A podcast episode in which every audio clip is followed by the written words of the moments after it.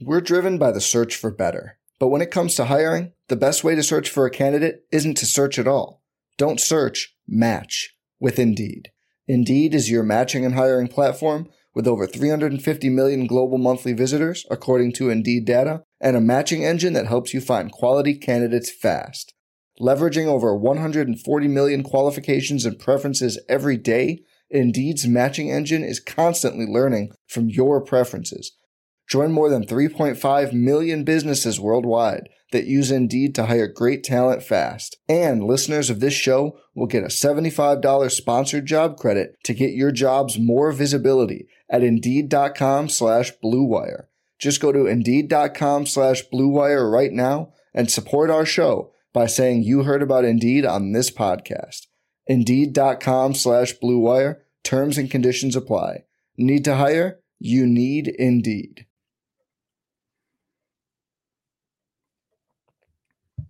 Hello, and welcome to the RotoWire Fantasy Baseball Podcast. I'm your host, Chris Crawford. Today is Saturday, February 26th, and this episode is brought to you by Underdog Dynasty and Fantrax. I am joined today by my colleague at RotoWire, someone I've known for a very long time, for better or worse, Drew Silva. Drew, how's it going? I don't know what that was supposed to mean. I don't know either. I'm still buzzing off that big St. Louis Oh. Battlehawks win over your Seattle Yeah. Seattle Oh, Sea Dragons. Is that their name? Yeah, yes, that's that is correct. Uh, some of the worst football I've ever watched in my entire life. but, uh, Disagree. Strong yeah, disagree. yeah, I'm sure. You know, um, that was, uh, you know, it's fine. It's uh, it, it, it was it's funny. Drew texted me like right before the game, and he was like, "Can you even name one player?" And I was like, "Yeah, the most famous player in the XFL is literally on the roster." Josh I forgot Porter." about. Yeah, I, I didn't. I don't think he should be allowed to play in the XFL. Um, Man, he- weed is a gateway really- drug. no, I'm just- coming out hot in our first podcast. Um, I, I was. the- I, am just. I'm just. Yeah. I, I, we don't need to to annoy this new audience anymore. but I, I'm just like happy to have a professional football team again. sure, I And totally we're, understand we're it. both we're both Notre Dame fans, so that's like yes, that's they've kind of been a professional football team for a while, Yeah, and yeah. with NIL they're even more so.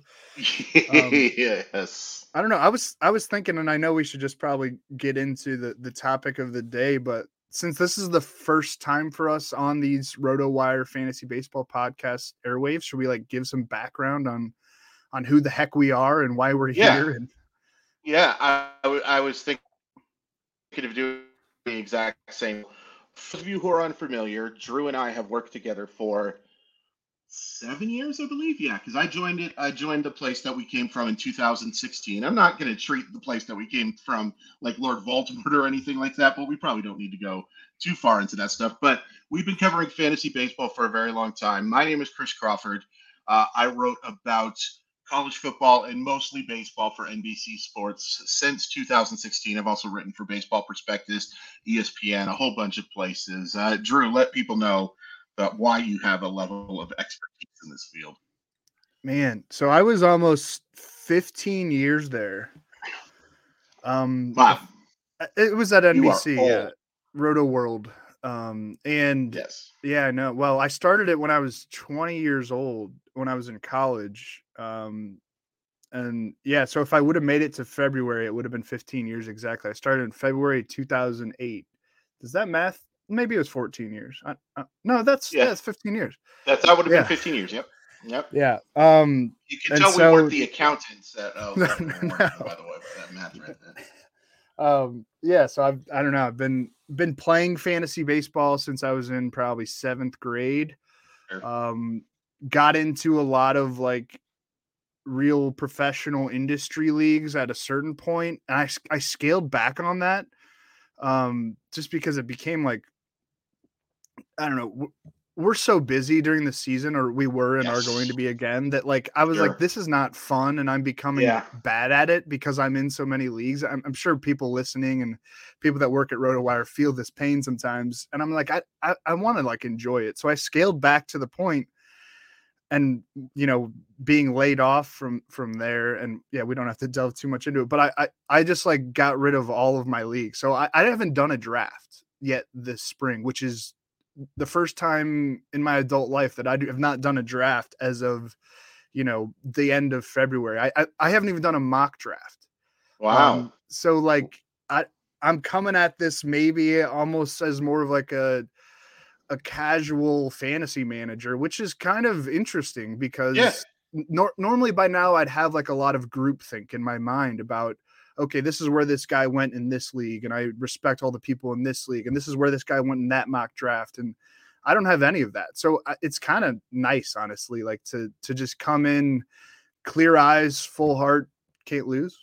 Yeah, there you go. Um, by the way, that was a show that was on NBC. It's interesting that you would bring that one up. Um, yeah, this is going to be a blast, and we're so excited to be a part of RotoWire. I mean, honestly, was not uh, expecting to find something as quickly. I don't know how Drew you feel about it, but I was I was super excited that they reached out to us. And so, what's going to happen is Drew Ryan, or excuse me, yeah, Drew Ryan Boyer and myself are going to be hosting these weekend shows, and we're going to be rotating through. And Ryan is someone that we've both worked for, uh, worked with for a very long time. Awesome guy, excellent fantasy analyst. I would honestly say he's a much better fantasy analyst than both of us. To be completely honest with you, I mean, it's uh, it's just he's he's really smart and he's really sharp, and I'm so looking forward to doing these. I think he's a better writer than me, Well, Um, for sure. and yeah, he probably just has more free time than me. Yeah, there you he, go. has got like two kids, at with- least two kids. two kids, and uh, yeah, that's that's definitely true. The the guy who, uh, you know, you guys both have uh, far less free time than I, uh, far more free time than I do. My my children are my baseball cards and my three dogs. So those are uh, That's really my- my- sad. that- That's yeah. really- Oh, it's, it's it's very very sad. So over the next few weeks, Drew, Ryan, and myself are going to be focused on categories in your standard five by five format. Since this is the first one, thought we'd start with the run category because you know what? It's usually the one you see to the very left. that, that is a, as good a reason for why we picked the runs, I think, as anything else. Drew, I found the run category to be one that doesn't get as much focus as some of the other categories, but it's a really important one. And it literally, all of these can be the difference between winning and losing a league. And, you know, you've, as you said, you've been playing for a long time. How do you typically attack this category? Yeah, I mean, you you said it well there. It, like it, it's a hard thing to target because it's so situation dependent, uh, supporting cast dependent. Um, Right. so you're not analyzing an, an, an individual player's skill set really. You are a little bit. You're taking bits and pieces, kind of get on base. Does does he have good speed? But a lot of it is does he have good hitters behind him? Right. um, is the situation right for the lineup to to roll over and him to be part of a lot of different scoring situations um, it's not something that you really have at the, at the forefront of your mind when you're going into a fantasy draft but um, it's something you consider when you click the name there in the Sure. the user interface for whatever fantasy format that you're you're participating in um, and yeah, I, that's what the way we're going to do it. The way the user interface usually is on the five by five scoring. So runs, and we'll do wins on Sunday, and go on from there.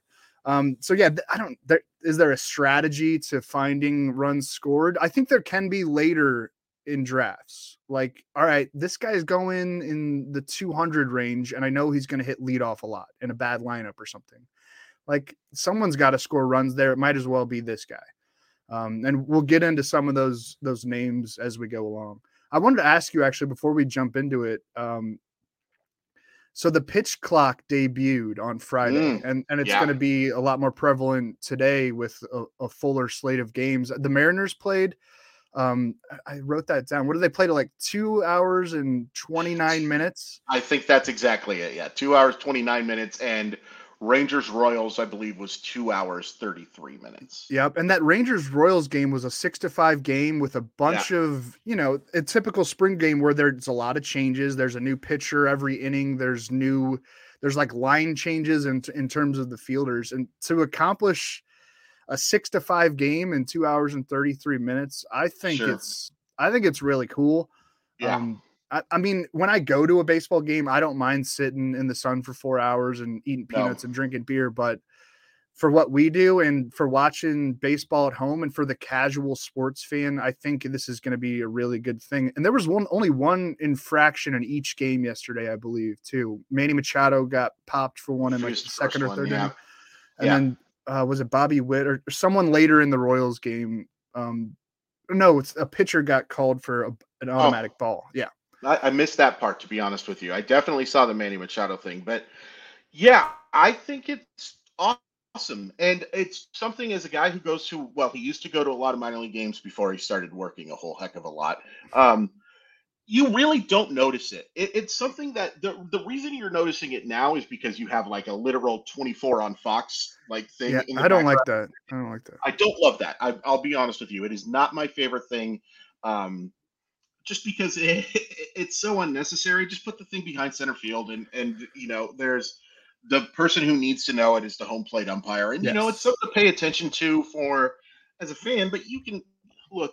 There's all of these fancy stadiums now have lots of places that you can put a timer up that you can go look at it. It definitely doesn't need to be behind home plate. It may need to be behind home plate for Cactus League and Grapefruit League games, just because of mm-hmm. the fact that you know you don't have a ton of those fancy scoreboards. But it is going to stick out like a sore thumb. But look, I love it. I I will be honest with you. I am a little bit Abraham J Simpson when it comes to like some of the baseball stuff. Like I will yell at the cloud. I don't mind a long baseball game. It's it's one of the things I love about baseball is that there is no time limit and there's lots of things that can happen. Now, look, spring training baseball is useless other than getting ready know.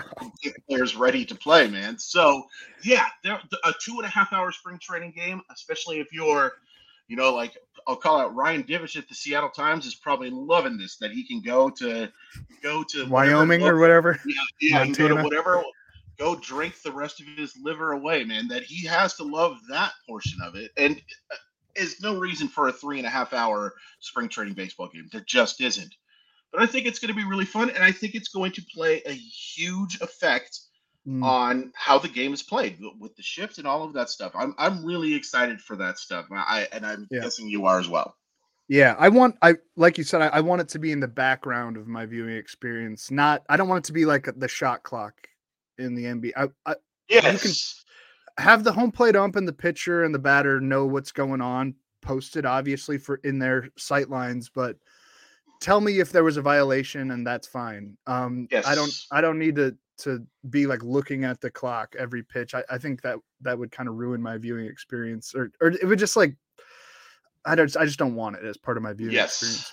No, I Um, totally I, get it. I, I, I like what you said about spring training games. Like, man, always the first day when there's baseball on TV, everyone's very excited, and I get excited too. But man, Sure. about a inning and a half in, you're like, all right, so when does Yeah. the regular season start? Like, yes. and Oh, the- 100 percent, yeah, man. the World Baseball Classic will be fun because that it's just so you know, excited. we're both bona fide baseball lifetime fans. I love Yes. baseball, um, but meaningless baseball is just not.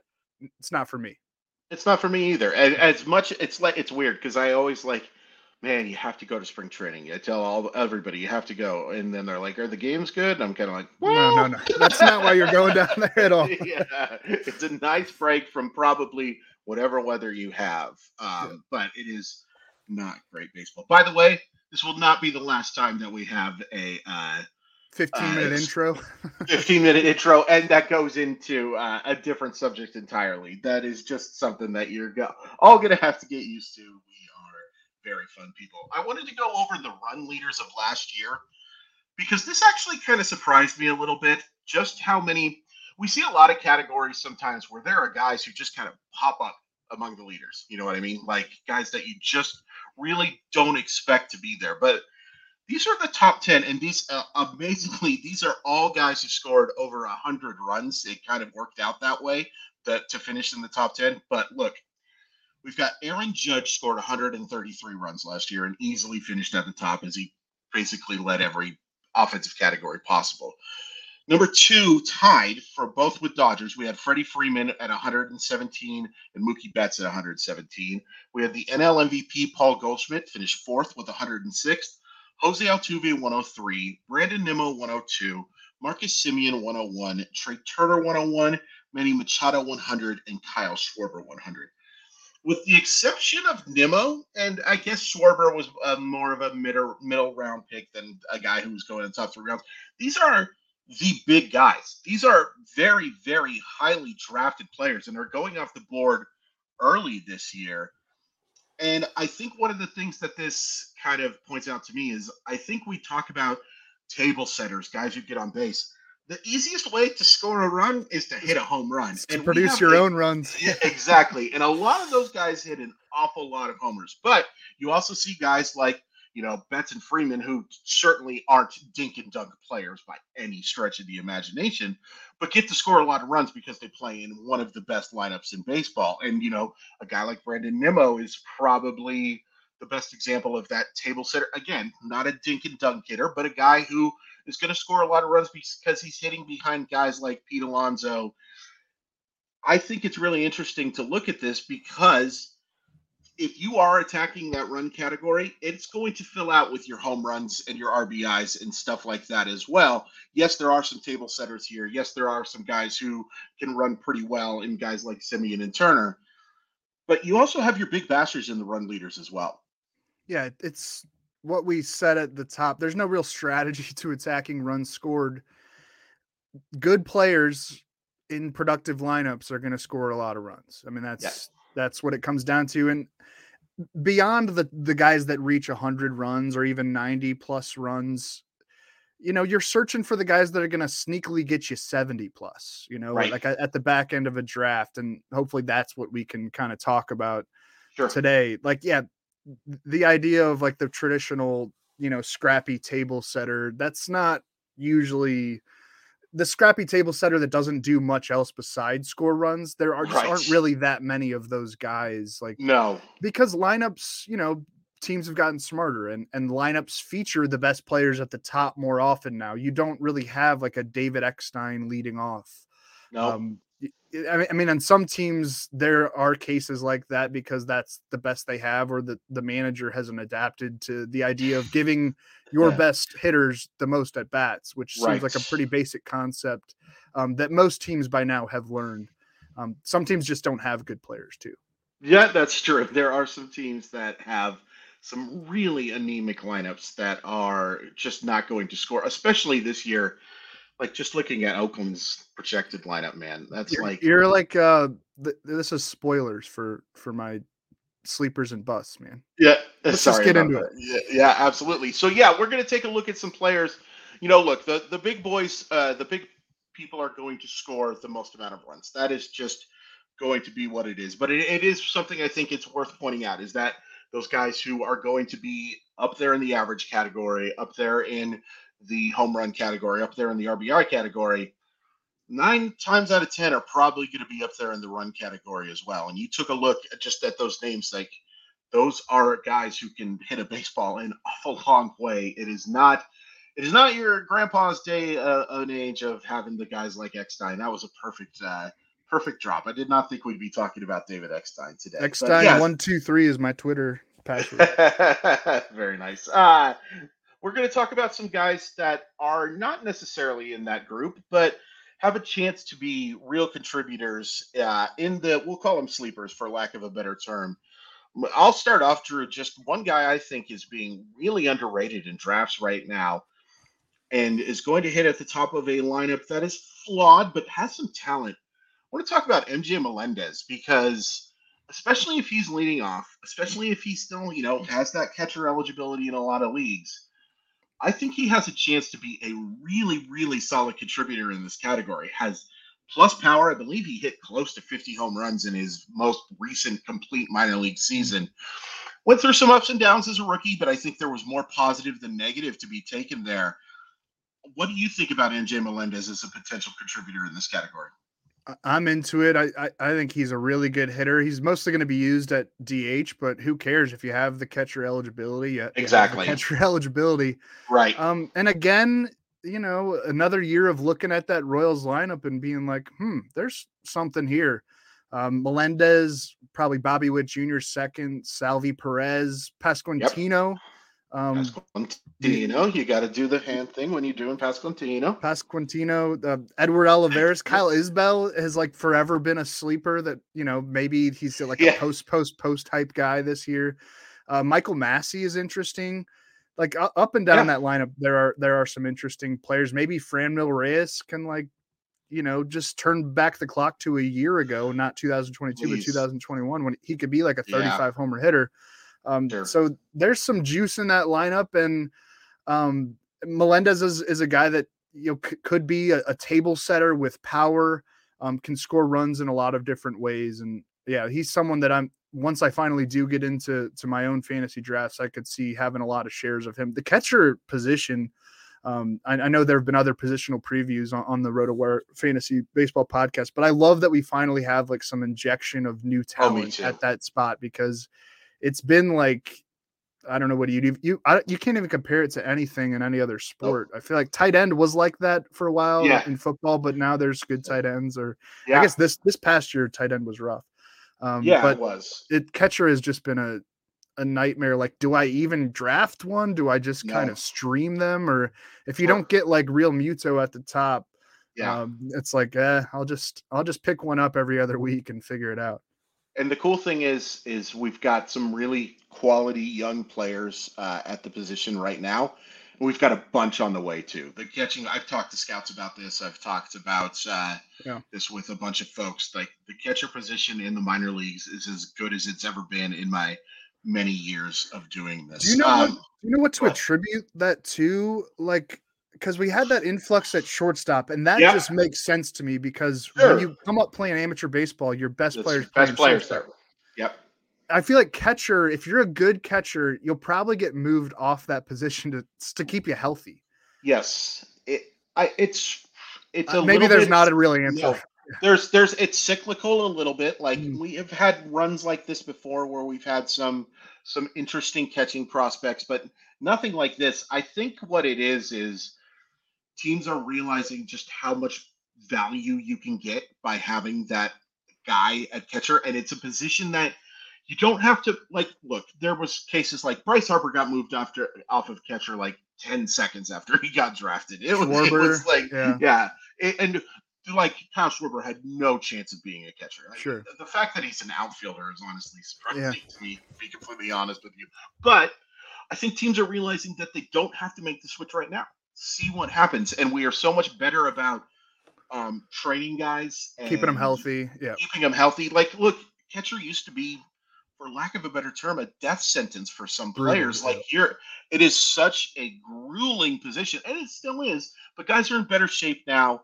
Um, I do think that we are going to see a lot more quality players stay at catcher for as long as they can, knowing that if they're athletic enough, they can make that switch to the the corner outfield or third base or first base. Um, but yeah, I do think that we are going to start seeing a lot more players at the position, and that's great for fantasy because there's nothing worse.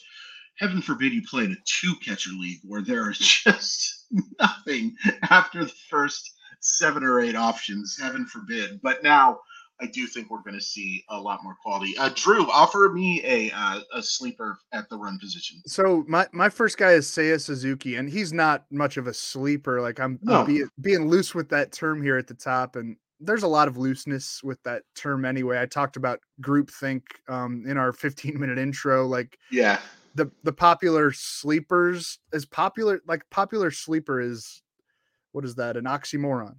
Yeah, Um, yeah, a little bit. you, can't be a popular sleeper. Um, yeah, but I, anyway, I feel like it flew under the radar a bit how good Suzuki was for stretches during his first MLB yeah. season. Like you look at his rolling WOBA chart, weighted on base average, and you can like very quickly identify where his injuries fell. Um, had a great start, then got injured. Then, as he got it going again, another injury toward the end of the season. But he said he added about 20 pounds over the offseason, hopefully, mostly that is muscle um, leading into 2023. He wants to be more durable for the duration of the season and let his power shine a bit more. Still finished the year last year with a 770 OPS, 14 home runs, nine steals, 46 RBIs. And of course, we're talking about runs scored. He had 54 in that area. That was spread over 114 games. Again, he missed Hmm. time with some injuries, but you factor in like the personal stops and starts for Suzuki and that the Cubs offense overall was pretty bad. And you know, they're just like obvious pointed reasons as to why his counting stats were fairly mediocre in the end. Um, so now he's bulked up a bit. Um, hopefully won't have these nagging injuries. A lot of it was bad luck last year. Like it's not like something to be concerned about. He was a very durable guy throughout his time in Japan. Um, plus, the Cubs did spend a lot of money this winter, mostly on offensive pieces. Did they right. spend in the right ways? I don't know. We'll see. Um, but that lineup sure looks better on paper. And we could oh, probably oh, yeah. say with like at least some degree of certainty that it's they're not going to do like a deadline sell off. Like they're they're kind of trying to turn the corner on this sort of rolling rebuild. I I don't I'm confused on the Cubs ownership and management strategy, but hey, it's a better team now than it was last year. Yeah. Um, we'll see. Suzuki hit second a lot last year, um, settled into some cleanup too. And, and maybe if he's becomes this power hitter that he wants to become, he's going to hit more cleanup. Um, I think we'll see him in between those spots most of the year. And with a better OBP, you know, maybe he gets turns at leadoff or, or finds a real home in the number two spot, which is obviously good for runs scored, hitting in front of Ian Happ and Dansby Swanson, a bounce back candidate in Cody Bellinger, Trey Mancini, Eric Hosmer, Matt Mervis coming along. Um, yeah. there, there are like some components there that you can at least dream on for for this becoming a productive lineup and for Suzuki to be a big part of that. He had a 315 batting average and a 414 on base percentage in more than 3,500 plate appearances in Japan. He's a good hitter um, and could potentially cross the plate a lot this year. Like that's what you're looking for, and I think he's going to get you the homers and and the and the the steals too. Like he's he's got that kind of skill set. He's only 28 years old. You know, he didn't come over at age 31 like some other Japanese or Korean sluggers have. Um, right. Going outside the top 100 at, at current ADP, outside the top 150 in, in certain on, on certain sites. Um, so I, I feel like he's going to have a really good year, and, and I think he's going to deliver in the run scat run scored category with a better supporting cast around him. Yeah, absolutely. I, I think Suzuki is being totally underrated for, you know, I think he's paying a tax of being good, not great in his rookie season. And I think that is, we should be focused on the positive of what Suzuki did in his first season rather than, um, you know some some low points. There's no question about it. He started out a bit as hot as you could be. There was no question about it. We were talking about him in rookie of the lot. year. Yeah, yeah, and then you know he went through some stuff, but that is to be expected. Um, guy, me, I, I am sure everybody has this guy on their sleeper list, and I am not alone. I'm going with Bryan De La Cruz. Look, if you just look at the overall numbers in his basically first full professional season not that great. 252, 294, 432, 13 home runs, four stolen bases. But man, and I know we can get in trouble just looking at metrics on Baseball Savant, but you look at what these numbers are. Hard hit percentage, he ranked in the 86th percentile. Expected weighted on base average, he was in the 90th percentile. Expected batting average, he's in the 96th percentile. Expected slugging, 94th percentile. He's an above average runner. I think the Marlins lineup is going to be significantly better in part because it can't be that much worse than yeah. it was last year. But I think he's going to probably, even if he's sitting in the middle of the lineup, great. If you put him at the top of the lineup with some guys like Jazz Chisholm to knock him in, I think he can be a major contributor in the runs category. Only scored 38 last year. I'll go double that, I'm guessing, this year. And he might be a guy who approaches that 85 to 90. I'm a big believer in this guy. It's worth pointing out he's only 26 years old.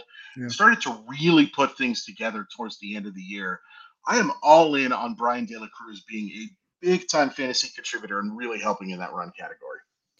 I've been burned by so many Marlins position young I position. Hear you. I hear you, man. But it's you know that's the thing of like oh you you can't draft this guy out of this school because yes. a bunch of other guys from this school have not panned out. It's like well, these are individual people, you know, like they're not, you can't judge them based off where they spent two and a half years or something.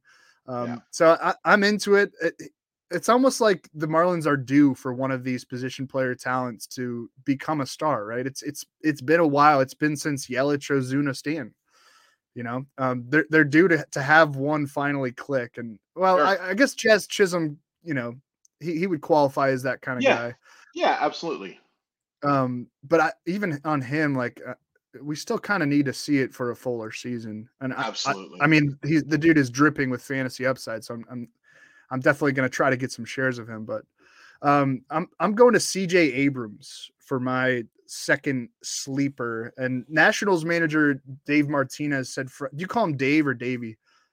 I just call him Mr. Martinez when we Mr. you like to just avoid the conundrum. Well, I, I just I noticed that some Nationals beat writers will say It's. Davey, Yeah, and I'm as a writer, I'm like a little bit OCD. I think you Yeah. know, that's just being a good writer, probably. Um, yeah. But I'm like, I I always want to stick to one. I'm like, should it be Davey or Dave? I'm going Dave because it seems more formal. I don't know. Yes. Anyway, he said uh Friday in camp, and I I wrote up this note on RotoWire that Abrams has a path to to making his way toward the top of the Nationals lineup if he has a strong showing this spring. Lane Thomas is sort of locked into the leadoff spot for Washington. He's a bit of a, a run scored sleeper too. Um, but man, it'd be fun to see Abrams really get it going in the Grapefruit League and then to, to carry that over into the regular season. Loads of talent, loads of long term fantasy upside with his speed, and I think you know improving bat. Um, he, he didn't do much as a rookie last year between the Padres and Nationals. Came over in that Juan Soto and Josh Bell trade. Uh, but a career 331 average, 385 on base percentage in the minor leagues, 42 steals in 114 career minor league games. Yep. That he has only played 114 minor league games is, is pretty wild. But you know, COVID obviously got in the way there. Um, just sapped his 2020 season. I don't need to tell you or our listeners that the Nationals lineup is severely lacking in depth. Um, so, so it's not like Abrams has to be a superstar immediately to make his way up it into that number two spot. Um, he just has to be kind of good. And the skill set says he can be kind of good at the very least in 2023. Um, ADP right now in the 240s. So Nice. I, I mean, it, uh, like for some shallower leagues, that he's going to go undrafted, and I think the raw tools there and the possibility of- batting near the top um, of again a pretty weak lineup. Why not? Why not throw a dart there? I mean, he is one of the most talented infield prospects that I've scouted over the last Mm. few years. And I think people forget that he was coming off a pretty gruesome injury that Yeah. the previous season. And that is, again, it's similar to Suzuki, but to a, a grander scale in that we should take away the positives of what he showed in that for example, more than, to me, in my personal opinion, the struggles that he had because of the fact that he really never played above double A other than, you know, some brief Arizona Fall League reps. He didn't even really get a chance to play in the Arizona Fall League. I don't know if it's this year, but at some point, I think CJ Abrams is going to be a, a fantasy stalwart, a guy who contributes in every single category. And this guy is kind of the opposite of Abrams in some way, but similar in another. I'm going with another Cub, Nico Hoerner. Um, I think he's going to hit at the top of that lineup, and for all the reasons Here's a here's a scrappy table setter. we found Yes. one. yeah, absolutely. Yeah, look, this is not a guy who is going to hit a ton of homers. Uh, only hit nine last year and 523 at bats, but hit 279, 331, 396. And I honestly think that's a little misleading. He was much better than that for most of the season, and the, the metrics back that up as well. Look, I think hitting behind Dansby Swanson, Ian Happ, Seiya Suzuki, Trey Mancini, I am not a, a big believer in Eric Hosmer. I imagine that's going to, to be honest with you, Mervis. spectacularly. I, I think we will see Matt Mervis at some point. But this is a like saying this lineup is better than last year is the understatement of understatements. I think he's going to be really good at the top. Um, scored 67 runs last year. I would imagine that he's assuming he's sitting at the top of the lineup, and I think they're going to find a way to get him a lot of playing time in a lot of different places. I know he's penciled in probably at second base to begin the year, but this guy could kind of play a little bit of everything. But they're going to find a way to get him in the lineup, and I think because of the fact that he's going to score, the Cubs are going to score quite a bit more runs than they did last year, and the NL Central is still 10 pounds of crap in a five pound bag. I imagine that Nico Hoerner, all due respect to your Cardinals, Drew, uh, I still I still think that there are some ample opportunities for him to score runs at the top of that lineup. I do wonder how the the balance schedule is going to affect my Cardinals. Yeah, I- that's a I- great I- point.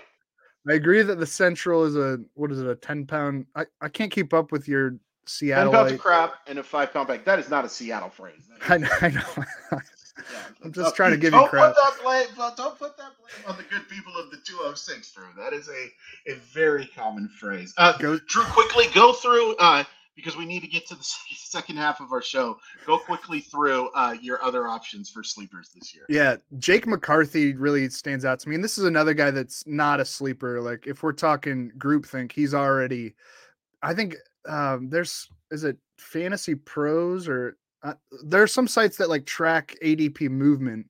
Sure. Um and he, he's just shooting up boards. yeah.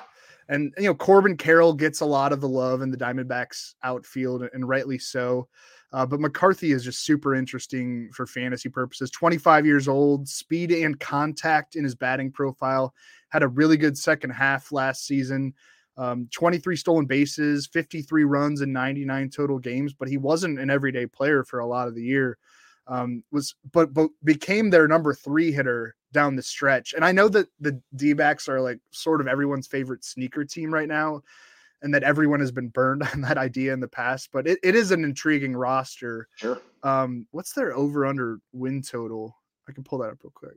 Yeah, that's interesting because they they they have a extreme wide uh, variety of outcomes in my personal opinion. Yeah, Just and it- it's- how- It's Yeah. been that way the last couple of years, and man, they were horrible. And then I don't know, going into last season, I I, I bet the over on their win total. It's 74 and a half this year.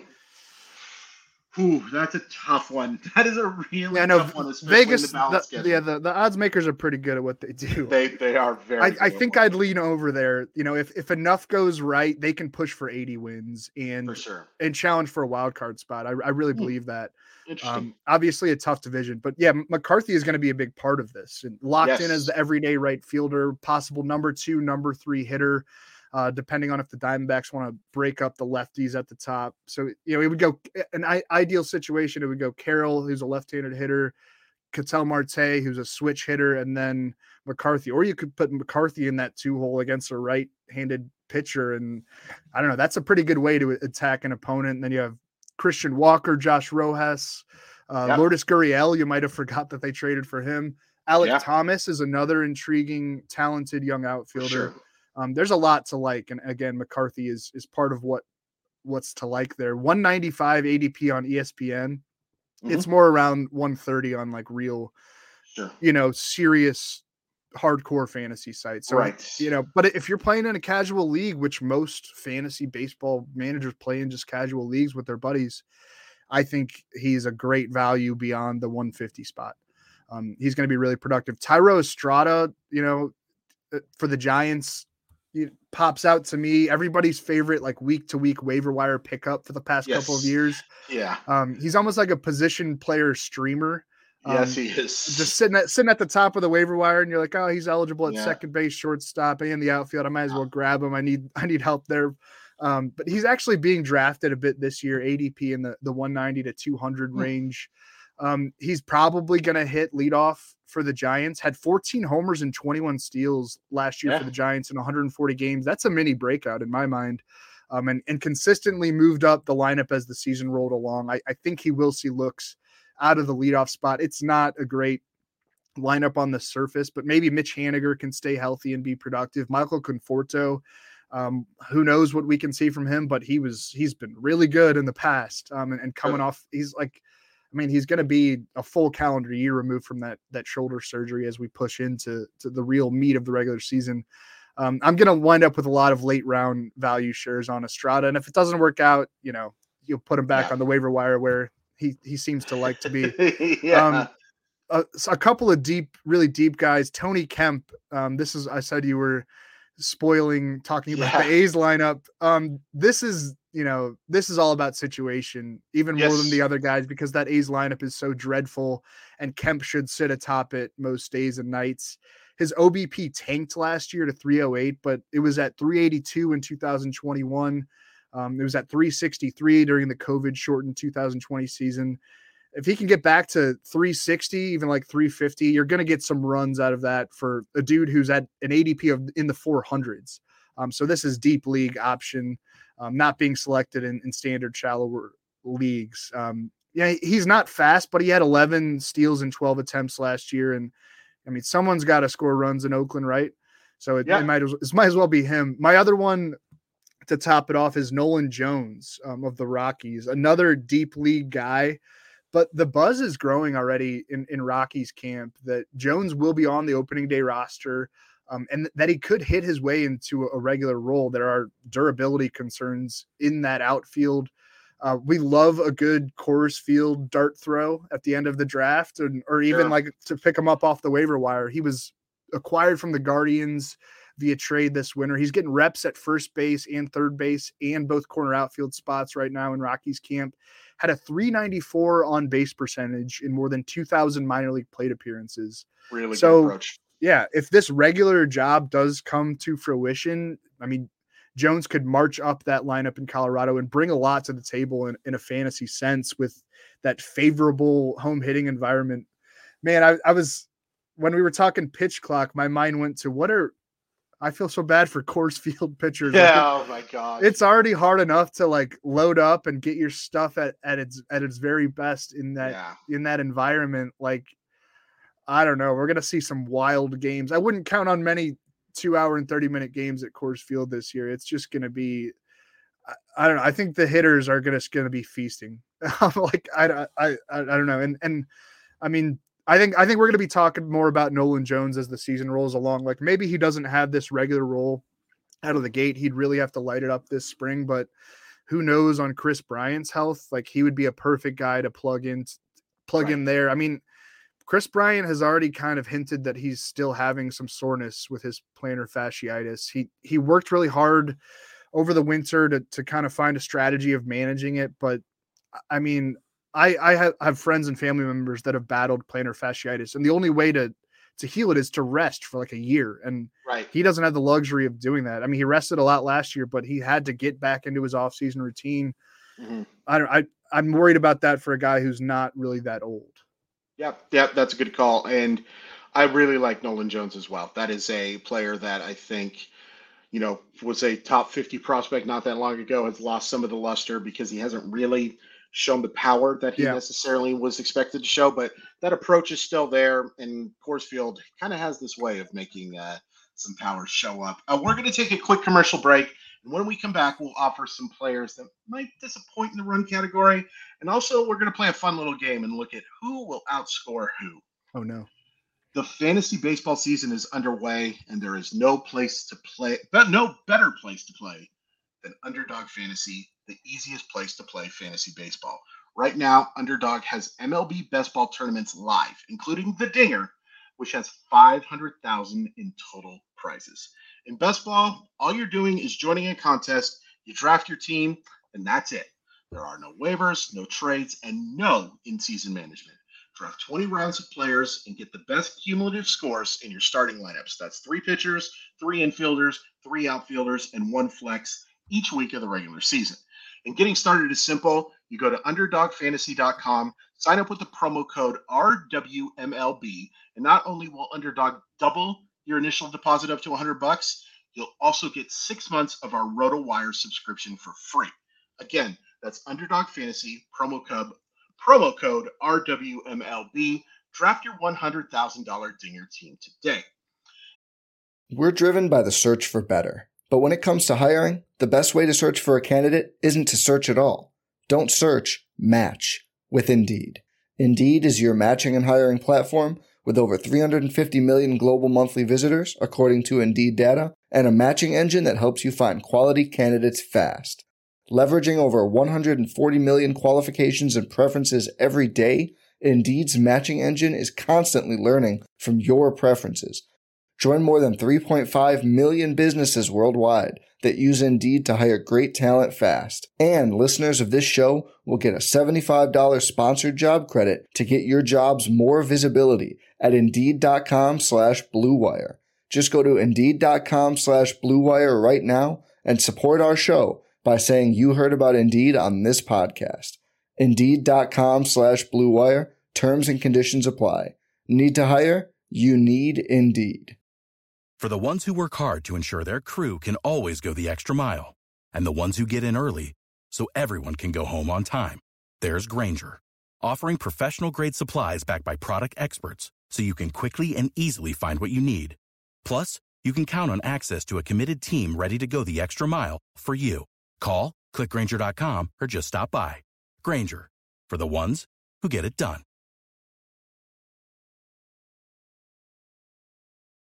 And if you're looking for a place to customize your fantasy league and play a variety of formats, Drew, I think we both can't recommend Fantrax enough. Creating the scoring system that you want to play with, waivers, categories, scoring system, schedule. Fantrax offers custom solutions for all that and more. And the best part about Fantrax, it's free. Now, I'm in several Fantrax leagues and I'm starting a couple more. Ease of play is second to none, whether you're doing redraft, dynasty, keeper, or whatever the heck format that you're going to play. If you sign up for free today, you get a chance to enter to win an official MLB signed jersey from Vladimir Guerrero Jr. He's pretty good. I've seen baseball pretty hard. You all you have to do is go to fantrax.com slash rotowire and sign up today. That's F-A-N-T-R-A-X dot com slash rotowire. Fantrax is the home of fantasy sports. Fantrax is pretty great, isn't it, Drew? Oh, it's a perfect format for. I, I I think it's like the best place to draft. I, I don't know why. I just love their like user interface. But speaking of underdog, we should do a some best ball drafts. Would that would be good podcast content? Like Oh my gosh, yeah.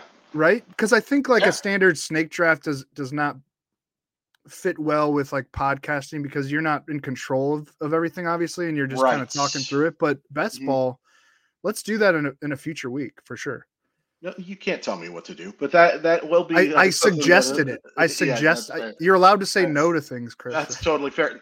Just keep in mind that your boy lives in Washington State, and not all things that are eligible for you in the good, the show me state are No, it's- necessarily oh, it's- eligible it's- for you. Yeah. wait you can't even do dfs There is no, uh, there's no option for that, unfortunately. But Whoa.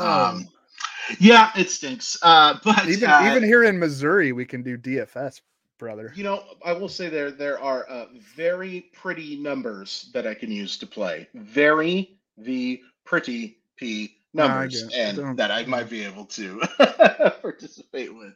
can you Um, just like head out into the pacific ocean and you know international just- waters every time I talk to you, I think about heading out into the Pacific. Oh my Um, God. This has yeah. turned this has turned rough, dude. All right. Well, that's that's uh, that's just uh, some of the uh, humor that you'll get as uh, during our weekend shows. Let's talk about. I hate the word busts so much, but let's Yeah. talk about some players that we think are going to disappoint. And I'll start first. And this one kind of hurts me because I love this player, especially long term. I have some concerns about Michael Harris, and it's not because of the talent; it's because of the approach at the plate. And the fact of the matter is, is this guy swings at everything, and that can be awfully good for some players. There are players like Tim Anderson who, you know, everybody says, when is this going to fall apart? Well, the answer is never. He's just one of those guys who uh, is going to make hard contact and walk negative six times a year. But I'm always a little skeptical of how that works, and I think Harris will figure it out as he's going. But I have some worries about the, him I think he's got a chance to hit at the top of a really good lineup, and it wouldn't shock me if this became a freezing cold take. But I'm a little worried about Michael Harris to start the year in terms of the run category, and he's being drafted very highly, very highly, and understandably so. The talent is unquestionable, and I think that there was way more good than bad, uh, obviously, for a guy who uh, what ended up being one of the top, I believe, 30 fantasy players in baseball, even after not starting the year on the roster. But I got to be honest with you.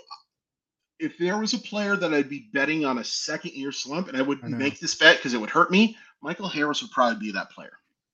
Yeah, I mean, it just kind of screams sophomore slump. Um, Yeah, like he can't be, he can't be better than he was last year, right? If he is, then we're just give him the gold jacket. Then right he's a first. Then he's a top five pick.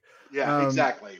Yeah, I, I have some concerns there too. And and as you said, that that lineup in Atlanta is really good, and so he could Yeah. easily slide down it. Like you know, um, yeah, I I agree with you there. At at the price point right now, I'm kind of like, eh, I think I can. I, I think I believe in some other players a little bit more. I, I hope that he's as good as he showed last Me year. I think he He's is a really so good fun. player Yeah, and he's really good defensively and he's got the raw skills to to kind of like Tim Anderson's a great comp to just just to kind of figure it out even with a poor plate approach. absolutely. I mean, you look at the Savant page too, and it's like Yeah. It it looks like a Utah election. There's so much red in here. Like the like he is a unbelievable talent, and he's only 21 years old. And I think at the end of his career, we're going to be talking about him being one of the better fantasy players. And heck, it's going to happen. He's still going to be a good fantasy player, Yeah. even if he uh, disappoints a little bit. But in year. runs, yeah. but I am a little bit concerned. He scored 75 last year. I would guess that that's right around what he scores this year, and that's good. But it's not necessarily a guy who's going in the first two rounds in a lot of drafts. Yep. Who are you? Uh, who are you fading? I guess is the nice way to put it, Mr. Silva. So Gleyber Torres and Mm. um this is a case of I- I, I don't know how to put it. I love roster resource, the MLB depth charts and FanGraphs, folks. It's an incredible thing to have. I always have a tab open to their depth charts pages. They're great. for a fantasy Fantastic. writer or just anyone that's a, a baseball fan. But that being can, said, John Becker, stop tweeting so much. It's okay, man. Go outside. poor John. Um, but you, you can fall into the tra- You're taking a lot of shots today. I'm sorry. That's that's You know, that's- you know, people actually listen to this podcast. Oh, that's a good point. but but you can fall into the, the point I was making about roster resource. You could fall into the trap of of thinking that those projected lineups that they have on there are set in stone and that's the way it's going to be. Mm-hmm. And you know those people who do those updates are awesome and but they're just working with the same information that we all have. You know, educated guesses.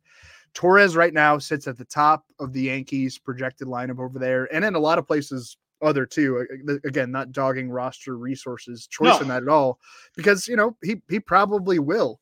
Um, but is he going to do it lead off regularly all year? Will he even be on the Yankees roster come opening day? Like, there's been talk of the Yankees flipping Torres in a trade for a starting pitcher after they Right. lost Frankie Montas to likely season-ending surgery.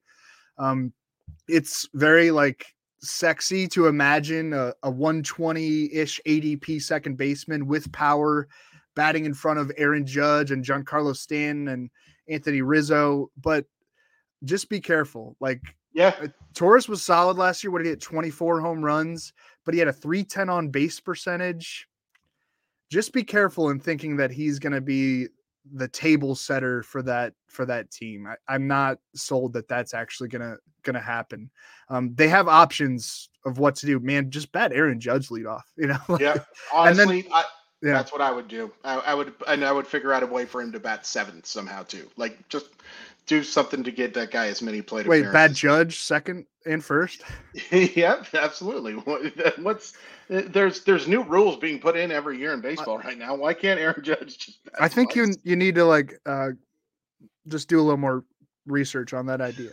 I'll but- take a look at it. Yeah. Um, but I think I think that's a great call on Torres, and the fact that I do like, if you were asking me to name like one player on a good team that won't be playing for that team in July, it would probably be Torres, and it's more to do with the fact that they have. Uh, some Yeah. really good young talent up the middle. Uh, Anthony Volpe is a guy that I think That's chance to there- be there's some really fantasy good. upside. oh boy, yeah. If you and if you talk about him hitting near the top lineup, now I'd imagine he wouldn't Mhm. be like to at least to start or something like that. But I think that would be a guy to absolutely uh, take a look at. But I think Torres is a good call. Uh, my next guy is another sophomore guy, and it, it hurts me again. And we just had somebody in our chat, and thank you everybody who's watching us on YouTube, by the way. Uh, Steven Kwan, and it's more about the fact that I think pitchers are going to make an adjustment on the guy. And I was so impressed with what Kwan did. Like his ability to make contact is one of the most impressive things I think I've ever seen. Like he was literally in the 100th percentile in strikeout and whiff percentage last year as a rookie. As a rookie baseball player to do that is so impressive.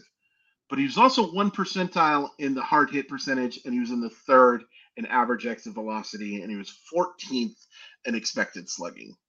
And I also don't know if Cleveland's lineup is going to be great next year. I did love the Josh Bell acquisition. Um, it's mm. great to see the team actually spend money. Yeah, how, that's true. how about how about that? A team actually trying to get better in the AL Central. It's uh, yeah, and to be fair, the Tigers did spend a bunch of money um, last offseason, but it has been a division that has been um, yeah. Uh, but I just I have some real question marks about how Kwan is going to be able to hit 298 with the 373 clip if he is making that little hard contact. His mm-hmm. hard hit percentage was 20.8 last year. I mean, to say that's low again is another incredible understatement. Would it shock me at all if he is a guy who scored 100 runs? Not really, but I I am struggling with it right now. I'm kind of avoiding Kwan in my fantasy leagues. Yeah, I'll, I'll stay in the AL Central and, and throw out Andrew Benintendi. Mm. Um, he got a five year, $75 million free agent deal from the White Sox this offseason, and good for him. Um, but uh, going back to roster resource, the projection right now is that he will be their number two hitter. Um, very good OBP last season between the Royals and the Yankees, so I get it. But you've got so many bounce back candidates in the mix there on the south side of Chicago. Luis Robert Jr. He's a is a junior now, Chris. Um, but he, most importantly, he's healthy and, and drawing a lot of praise this spring. And when he's going, he could be an MVP candidate and he could be their number two hitter. Um, Eloy Jimenez seems primed to mash. He's got better health. He's he wants to play the outfield. He's feeling good this spring. Tim Anderson, Moncada, Grandal, Andrew Vaughn gets to be an everyday first baseman finally, which is where he belongs. Um, my worry with Benintendi is that he falls down into like the number seven hole in that oh, batting order. Sure. Yeah. And he just some simply doesn't offer enough, you know, power or speed to be useful there, to be useful as a number seven hitter in fantasy. He has to hit second in front of Robert and Eloy and Moncada and Vaughn. And, and it's not like Benintendi's going early in drafts, um, but he's just one that I'd avoid. You can do better with the very long list of fantasy relevant outfielders on, uh, you know, that are there's just there's tons of them that, that I like better from an individual production standpoint than Benintendi. I, I don't think he's going to hit number two for the White Sox all season or even for large chunks of the season. He's like, eh, you know, he's a, he's a fine player, but he never really developed into that like consistent 2020 type guy. You know, we thought maybe early on in, in his Red Sox career, this was like a, a 30, 20, 40, 20 kind of guy. And he's just he's not that player and i think we can say that with confidence by now. Five years 75 million is palatable for what he can do for that team but i don't think it's going to be as as their number two hitter. Yeah I, I would totally agree with that as well. Um my third guy it's not so much about um him it's about where he finished last year. Now if you guys were paying attention at the beginning of the show and uh, hopefully you were um Dansby Swanson was just off the list of the runs leaders. I don't think he's going to come anywhere close to that. We just talked about the Cubs lineup. We offered two sleepers. So it's kind of funny to be talking about Dansby Swanson like this. But if you're expecting Dansby Swanson to be the same type of offensive player that he was in 2022, I think you're going to come away disappointed. And again, he's not going to have the same. You know, we talk about uh, lineup protection and stuff like that, and it's very uh, I don't know the exact right word for it, whether or not it's actually real, but I think in fantasy baseball, it's pretty darn real because we are literally talking about guys being driven in by other players. And Dansby Swanson got to hit behind some of the very best yep. players in baseball. He ain't doing that in 2022. And so I like Dansby Swanson. But if you're putting him, I think, in that elite category as a guy who is going to be like a top six or top seven shortstop, I think you're going to come away really, really disappointed. Ha-Seong Kim, I'll, I'll run through a, a, few. Yeah, I think I got a few here to close out the show. Ha-Seong sure. Kim is this is another case where the the preseason situation looks intriguing. Kim should be the opening day second baseman and an excellent Padres lineup with a chance yes. to sometimes hit at the top of the lineup. But Fernando Tatis Jr. is is coming back. He's eligible to return from his PED suspension on April 20th. And that infield is already crowded as is. Like what do they have? Four shortstops, or at Yeah. least you know four guys that have played shortstop or played the middle infield. And I feel like Kim might settle into more of a utility role as the regular season months play out. He's versatile. You know that that role is actually a real nice real life fit for him. Mhm. Um, moving around to a lot of different positions and and kind of coming off the bench. And I bet that's ultimately what we see. So I, I wouldn't get caught up. He's probably going to be, you know, batting high in their lineup for the first two, three weeks of the season. Sure. And then he's going to move into more of a, a super utility role. Um, Tommy Edman, uh, it's become like an evergreen fantasy debate every spring. Is Tommy Edman actually good? Um, I think he is good for what he is, but yeah. in terms of like the standard five by five fantasy scoring, you need him to bat leadoff for Yeah, his totals to truly shine. Like outside of steals, he should keep running a lot wherever he's hitting, and the bigger bases help that, and the pitch clock helps that. He's a really smart base runner, takes great jumps. Mhm. Uh, but he's proven to be more of a doubles hitter than a homers guy. And part of that is, I mean, Busch Stadium is a tough place to to put the baseball over the fence. And Very. the, what I'm what I'm really thinking with Edman being a, a a run scored bust is that the Cardinals now have two good newer leadoff options and Brendan Donovan and Lars Nootbaar. Edman probably will get looks at the top here and there.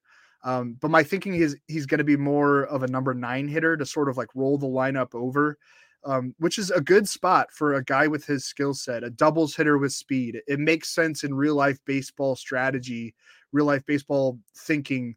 Um, but hitting ninth and getting fewer plate appearances in general, it's just not going to be good for his runs total. Um, Edman has a 316 on base percentage in a sample size of more than 1,500 plate appearances since the beginning of 2020.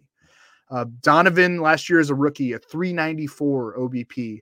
Nootbaar led off in both of the wild card series games against the Phillies. This was kind of already happening.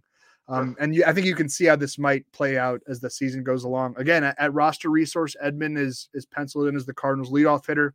Right. It'll happen he, every once in a while, but he is not locked into that spot at all. No, no. Uh, again, uh, Tommy Edman is a guy that I think is almost the definition to me of better real life player than better, Yeah. better fantasy player. But he does because of when he runs. uh, He steals that- bases. Yeah. He does the stolen bases, and that's a major category. It's probably one we'll go over one of these uh, shows, I think. Um, so yeah, those are going to be the guys, kind of our players to target and some players to fade. I wanted to play a fun game with you, Drew, to end this thing, and I'm going to call it the Who Scores More. I'm going to start at the top Wow. with Creative. Two, hey, hey, thank you. Um, two of the very, very best fantasy players in baseball, but I'll I want you to tell me right now who scores more, Julio Rodriguez or Aaron Judge? Oh, that's sick. Yeah. Yep.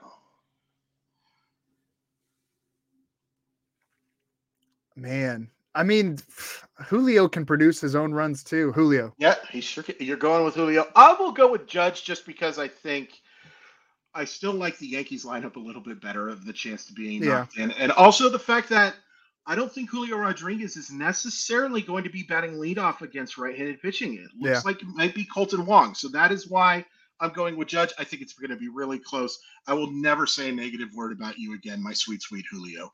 These two guys are kind of going around the same time, and I think this one is actually a pretty interesting one. Bo Bichette or Corey Seager, who scores more runs? I love Bo Bichette this year. Um, I love that he's kind of coming at a, a, a bit of a discount. Yeah, Um, I'm I'm gonna go Bo Bo Bo Bichette all in. I nah, Corey Seager. I I get that he's like a baseball savant. Um, red a lot of red on that profile, it's really impressive. and I man. he's a really good hitter. Um, but I I don't know. He doesn't. He's not dynamic enough for me, and I I. I- Man, it's hard to do this with runs scored because I know. my brain is going to all other portions of their game and i'm like well Yeah. just think about the total but i i think the blue jays lineup is going to be i think the blue jays in general are going to be awesome their over under win total was i think 92 and a half Mm. i like them to win at least 95 Yeah, I, I, they're probably who I'm picking to win the World Series. I'm going Bichette. Uh, but I'll, I'll tell you this: I have also picked the Blue Jays to win the World Series in 2022 and 2021. So yeah, me too. You know, we'll see. We'll see what happens there. But I do think that one's going to be close. Seager, in a disappointing year, scored 91 runs and deserved so much better offensively than he actually put up. Yeah. Um, so I do think this one will be close. I want to go with a couple of young players who are still technically prospects, but I think are going to make their major league rosters. Gunnar Henderson or Corbin Carroll, who scores more runs? Carroll. Interesting. Just because I, they're hitting at the top of that lineup that you talked about. With, it's yeah, it's it's that's an easy data point to throw out, and and he's he's just he's more established, um, and I think he's awesome. And I and I again, I think the Diamondbacks are really intriguing. I mean, some things need to go right. I think Carroll's part of what can help them go right. I I think he's a stud, and where where is he going right now in terms of ADP? It's it's pre- I, he's a guy that's been climbing and climbing too. Uh, he's going 70th off the NFBC. I like that, man. That's I mean, yeah, I, I like it a lot too. Um, I have more concerns about the Diamondbacks lineup just because I've been burnt by that uh, that group before. I think long term what they're building is incredible. Yeah. Um, but you know what though? I'm gonna go with Gunnar Henderson to score more runs. I think Baltimore's lineup, especially with a full year of Adley Rutschman, who yeah. I, I just think is a star. I, I he's going to be if we do catcher rankings, he's going to rank either second or third on my catcher rank, rankings. I Why can't put first? him up um, because Will Smith is really good, yeah. and, and that's that's the only reason why. I don't know, uh, man. Uh, it wouldn't shock me if he finished first. And you know, a lot of people will put Dalton Varsho, who I think is another interesting run category guy. Um, mm. the thing about Dalton Varsho is I want to see it for a full season. I want to actually see yeah. him put things. Together. There's no question about the talent. I love Gunnar Henderson, and I think one of the things that's underrated about Gunnar Henderson was he showed such a good approach at the plate during his time in the major leagues. In 132 plate appearances, a 348 on base percentage for a player that young and inexperienced is really impressive. And 91st percentile in sprint speed. This guy's speed is really good. I think he's going to put himself into position to score a lot of runs. I am definitely a believer in Corbin Carroll too. I have them ranked literally next to each other. Jackson Chourio is my top fantasy baseball prospect, and then Gunnar Henderson and Coral Carroll, Corbin Carroll are two and three for me. But I really think Gunnar Henderson could be a real contributor in that category. Let's let's go back to that one uh, in the coming months, Drew, just to pay attention to see where those two guys are. Because should, I think, yeah, we'll definitely pay attention to these. We should put uh, something on it, some kind um, of. Yeah, uh, and we got a top top chef draft coming up too. We got a top chef, but the, you're going to offer me Provel cheese or something like that. I really would prefer not to win that. Provel cheese is delicious. Oh, well, it's not really cheese, but Provel is delicious. I'm so glad we could carry that over into this podcast. I wasn't planning on mentioning it, but it's amazing how these things work out, and what a perfect way to end the show. That's going to do it for I'm us. having it for lunch, by the way. Uh, good for you, buddy. Uh, you know what I'm doing for lunch? I'm going to the Friends Experience in Seattle, and we're going to be uh, looking at like some prop sets. It's my sister's birthday present, so that'll be uh, an interesting thing to check out wish me luck, folks. Uh, that's going to do it. We really want to thank our sponsors, Underdog Dynasty and Fantrax again. You can follow me on Twitter at Crawford underscore MILB. You can follow Drew at Drew Silf. Stay tuned tomorrow as Drew and Ryan will be taking a look at that W category. Uh, follow all of our stuff on social, RotoWire. You can find us on Twitter, Facebook, everything. We really appreciate uh, the support and it's going to be fun. I'm really looking forward to doing this over the next, uh, you know, ever maybe, but maybe this is this is just what I am now. So we're old, uh, old and gray. I got well, old gray. Older and grayer, uh, unfortunately for one of us. Uh, thank you again, everybody, and we will see you again next time.